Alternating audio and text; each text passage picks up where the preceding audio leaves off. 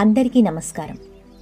మగువ తెగువ కార్యక్రమానికి స్వాగతం పలుకుతూ మీ స్వాతి గొల్లపూడి. ఇవాళ ఎయిత్ చాప్టర్లోకి వెళ్ళిపోతున్నాము. ఆ విధంగా రోజు వాళ్ళని ఉదయాన్నే బయటకు తీసుకెళ్ళడం పరిసరాలను గమనించడంపై అభ్యాసం చేయించడం అలాగే వాళ్ళతో మొక్కలు నాటించడం వంటివి చేయిస్తూ ఉన్నాడు అచ్యుత్. ప్రజ్ఞా స్వేచ్ఛలు కూడా వాళ్ళ నాన్న చెప్పే విషయాలను శ్రద్ధగా వింటూ వాటిని పాటించడం ద్వారా నిదానంగా కొత్త విషయాలను తెలుసుకోవాలనే జిజ్ఞాస వాళ్ళల్లో పెరుగుతూ వస్తూ ఉంది. అలా ప్రకృతి వడిలో వాళ్ళ అక్షరాభ్యాసం మొదలైంది. వాళ్ళకి ఒక్కరే స్కూల్కి వెళ్ళి వచ్చేంత వయసు పరిపక్వత ఇంకా రాలేదు కాబట్టి అచ్యుత్ ఇద్దరినీ స్కూల్ దగ్గర నుంచి దింపి తీసుకురావడం వంటివి చేస్తూ ఉన్నాడు. ఇంటి దగ్గర లక్ష్మికి మాత్రం తోడుగా ఒక ఆమెను పెట్టాడు. సెలవు రోజుల్లో భార్యని కూతుళ్ళిద్దరినీ ఊళ్ళోకి తీసుకెళ్ళడం సరదాగా అటూ ఇటూ తిప్పడం అలా వాళ్ళతో ఓ స్నేహితుడిలా ఉండేవాడు. వాళ్ళకి కూడా స్కూలే కాకుండా ఇలా బయట తిరిగినప్పుడు కొనడం అమ్మడం రకరకాల మనుషులు వాళ్ళ మాటలు ఇలా పుస్తకాల్లో ఉండే చాలా పాఠాలు ప్రత్యక్షంగా చూసి తెలుసుకుంటున్నారు. అలా ఒకరోజు పిల్లలిద్దరినీ జనాల మధ్యలో వదిలేసి వాళ్ళు అప్పుడు ఎలా ప్రవర్తిస్తున్నారు ఎలా స్పందిస్తున్నారు? ఇలాంటివి దూరం నిండు గమనిస్తూ ఉన్నాడు అచ్యుత్. వాళ్ళు వాళ్ళతో నాన్న లేరు అన్న విషయం తెలిసినప్పుడు ముందు ఓ రెండు నిమిషాలు కంగారు పడ్డారు. ఆ తరువాత ఇక్కడే ఎక్కడో ఉంటారులే స్వేచ్ఛ ఇక్కడ నుంచొని చూద్దాం కాసేపు అనంది ప్రజ్ఞ. సరే అని రోడ్డుకి ఒక పక్కన నించొని వాళ్ళ నాన్న వస్తాడు అని ఎదురు చూస్తూ ఉన్నారు. అలా పది నిమిషాలు గడిచింది. ఇంకా నాన్న రాకపోవటంతో మళ్ళీ వాళ్ళలో కంగారు మొదలైంది. అచ్యుత్ అలాగే దూరం నుండి ఇప్పుడు వాళ్ళేం చేస్తారా అని చూస్తూ ఉన్నాడు. అప్పుడు ప్రజ్ఞ పక్క నుంచి వెళ్ళే ఒక పెద్దాయన్ని ఆపి తాతయ్య మా నాన్న కనిపించటం లేదు. పేరు అచ్యుత్. బ్యాంక్లో పనిచేస్తారు. మీరెక్కడైనా చూసారా? అని అడిగింది వస్తున్న ఏడుపుని ఆపుకుంటూ అమాయకంగా. అయ్యో ఎంత ముద్దుగా ఉన్నారు. ఎప్పటినుంచి కనిపించట్లేదు మీ నాన్నగారు? అని అడిగాడు ఆయన. ఓ మరేమో కాసేపటి నుండి. అక్కడ ఐస్ క్రీం కొనిచ్చాక ఇక్కడ వరకు వచ్చి చూస్తే లేరు తాతయ్య అని చెప్పింది కాస్త దూరంలో ఉన్న ఓ ఐస్ క్రీం బండిని చూపిస్తూ. ఓ అలాగా. అయితే మీ నాన్న అక్కడే ఎక్కడో మీ గురించి వెతుకుతూ ఉండొచ్చు. పదండి వెళ్ళి చూద్దాం అంటూ ముందుకు నడిచాడు ఆ పెద్దాయన. ఆయన వెనకే వాళ్ళు కూడా వెళ్తున్నారు.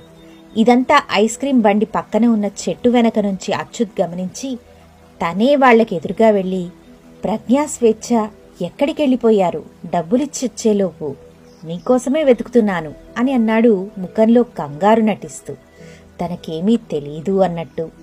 నాన్నను చూసిన ఆనందంలో వాళ్ళిద్దరూ పరిగెత్తుకుంటూ వచ్చి అచ్యుత్ని గట్టిగా పట్టుకున్నారు. ఏమయ్యా? పిల్లల్ని ఇలా వదిలేస్తారా ఎవరైనా? ఇంత నిర్లక్ష్యంగా ఉంటేలాగయ్యా? అంటూ ఆయన అచ్యుత్ని కసిరినట్టు మాట్లాడాడు. సారీ బాబాయ్ గారు ఇకపై జాగ్రత్తగా చూసుకుంటాను. అలాగే థ్యాంక్ యూ సో మచ్ అని బదులిచ్చాడు అచ్యుత్. అప్పుడు ఆయన ఏ థ్యాంక్సో ఏంటో పిల్లల్ని కంటారు గాని సరిగ్గా పట్టించుకోరు అని ఆయనలో ఆయన సణుగుతూ అక్కడి నుండి వెళ్ళిపోయారు. వెంటనే అచ్యుత్ వాళ్ళ ధైర్యానికి సమయస్ఫూర్తికి లోలోపల పొంగిపోతూ ఇద్దరినీ దగ్గరకు తీసుకుని ముద్దు పెట్టుకున్నాడు మెచ్చుకోలుగా. వెరీ గుడ్ రా. నేను కనిపించకపోయినా కంగారు పడకుండా ఆ పెద్దాయన సహాయంతో నన్ను వెతుక్కుంటూ వచ్చారు. అది అలా ఉండాలి మరి. సరే ఒకవేళ ఆ తాత కాకుండా ఇంకెవరైనా బ్యాడ్ బాయ్ ఎదురయ్యి మిమ్మల్ని నా దగ్గరికి కాకుండా ఇంకెక్కడికైనా తీసుకెళ్ళిపోతే అప్పుడేం చేస్తారు మరి? అని మళ్ళీ ప్రశ్నించాడు అచ్యుత్. అమ్మో అప్పుడు ఏం చేయాలి నాన్నా? అని ఎదురు ప్రశ్న వేసింది స్వేచ్ఛ. అదేంట్రా మీకు బలం లేదా? ఉంది అన్నారు ఇద్దరు. ఆ మీ బలమంతా ఉపయోగించి వాడిని కొట్టేసి వచ్చేయడమే అన్నాడు చాలా సులువే అన్నట్టుగా. అప్పుడలా అయితే మమ్మల్ని ఎవరైనా ఎత్తుకుపోతూ ఉంటే వాడిని ముక్కు మీద గట్టిగా గుద్ది మేం పరిగెత్తుకుంటూ వచ్చేస్తాం అంటూ గలగలా నవ్వేశారు ఇద్దరు. వాళ్ళ మాటలు విని అవునా? గుడ్ గర్ల్స్ గుడ్ గర్ల్స్లా మీరు అంటూ అచ్యుత్ కూడా నవ్వేసి వాళ్ళని పట్టుకొని ఇంటికి బయలుదేరాడు. కొన్ని వర్షాకాలాల తర్వాత అచ్యుత్ ఇల్లు ఉదయం ఏడు ముప్పై నాలుగు. ఉదయమే బయటికెళ్ళిన పిల్లలు రోజూ తిరిగొచ్చే టైం దాటుతున్నా ఇంకా రాకపోవటంతో కంగారుగా ఎదురు చూస్తూ ఉంది లక్ష్మి. అచ్యుత్ కూడా బయట అరుగుపై కూర్చుని వాళ్ళ కోసం చూస్తూ ఉన్నాడు. ఓ రెండు నిమిషాల తరువాత స్వేచ్ఛా ప్రజ్ఞ పరిగెత్తుకుంటూ రావడాన్ని చూసి ఊపిరి పీల్చుకుంది లక్ష్మి.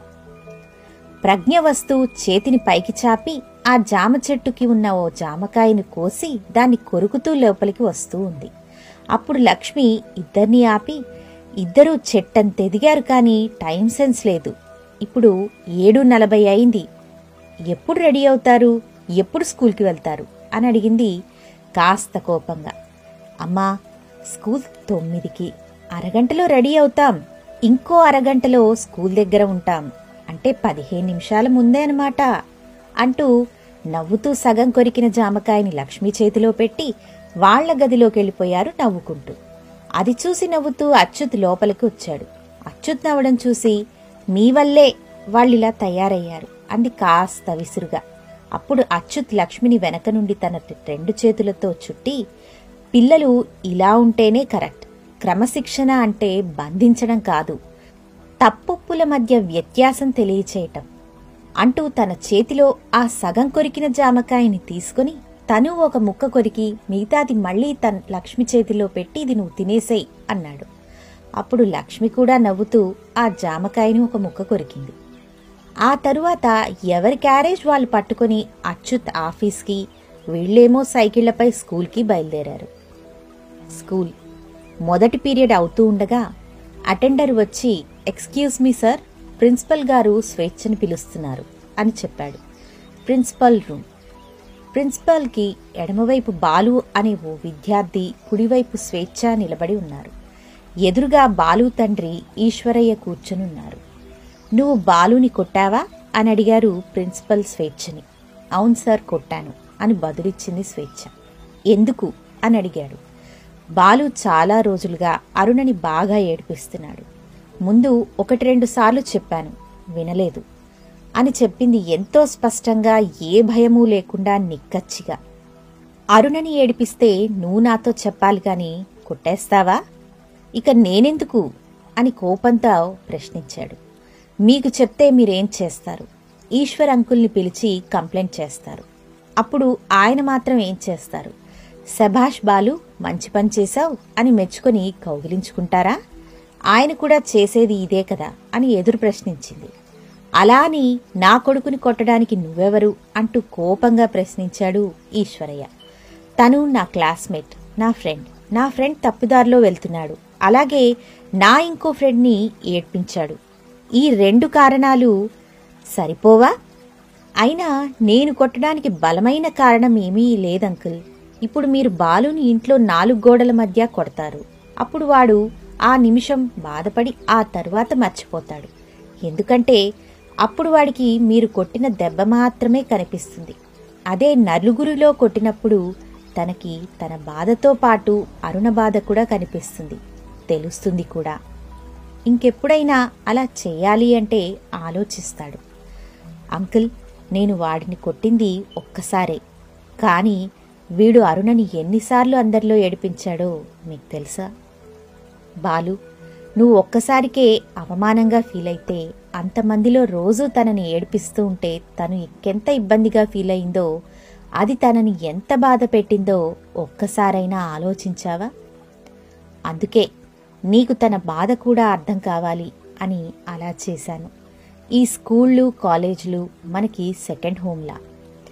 ఇక్కడ మనం అంతా కలిసిమెలిసి హ్యాపీగా ఉండాలి కానీ ఇలా గొడవలతో గడపకూడదు. కదా? అంకుల్ అబ్బాయిల్లానే అమ్మాయిలు కూడా ఇక్కడికేదో నేర్చుకుందామనే వస్తాము. అలాగే మేం కూడా కాస్త స్వేచ్ఛగా తిరగగలిగేది కూడా ఇక్కడే. కానీ ఇలా మాకున్న కొద్దిపాటి స్వేచ్ఛను కూడా భంగం కలిగిస్తే మేమేం చేయాలి? బాలు మూడు రోజులుగా అరుణ ఎందుకు రావట్లేదో తెలుసా? నీకు భయపడి. ఎగ్జామ్స్ దగ్గర పడుతున్న ఈ సమయంలో తనని నువ్వు ఎలాంటి పరిస్థితిలో ఉంచావో చూసావా? అంటూ అంతా స్పష్టంగా వివరించింది అక్కడి పరిస్థితిని. తన మాటల్లోని నిజాన్ని వాస్తవాల్ని గ్రహించారు అక్కడున్న ప్రిన్సిపల్ బాలు ఈశ్వరయ్య. బాలు తన తప్పు తెలుసుకున్నట్టు తలదించుకున్నాడు. అరుణ ఇల్లు.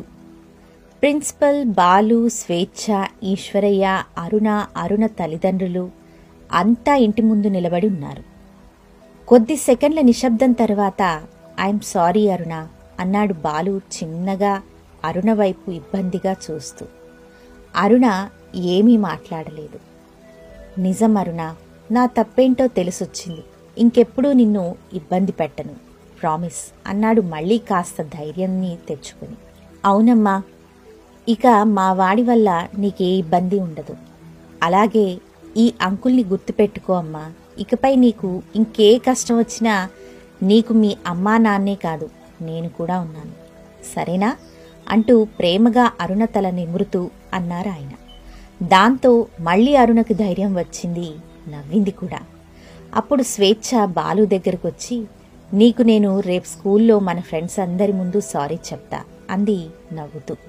తన కూతురి సమస్య పరిష్కారం అయినందుకు అరుణ తల్లిదండ్రులు కూడా సంతోషించారు. ప్రిన్సిపల్ మాత్రం స్వేచ్ఛని గర్వంగా చూస్తూ అలా నిలబడిపోయారు. బాగుంది కదా? ఇదండి మగువ తెగువ. హోప్ మీ అందరికీ నచ్చింది అని భావిస్తున్నాను. మళ్ళీ నెక్స్ట్ చాప్టర్తో మీ ముందుకు వచ్చేస్తాను అప్పటి వరకు సెలవు నమస్తే.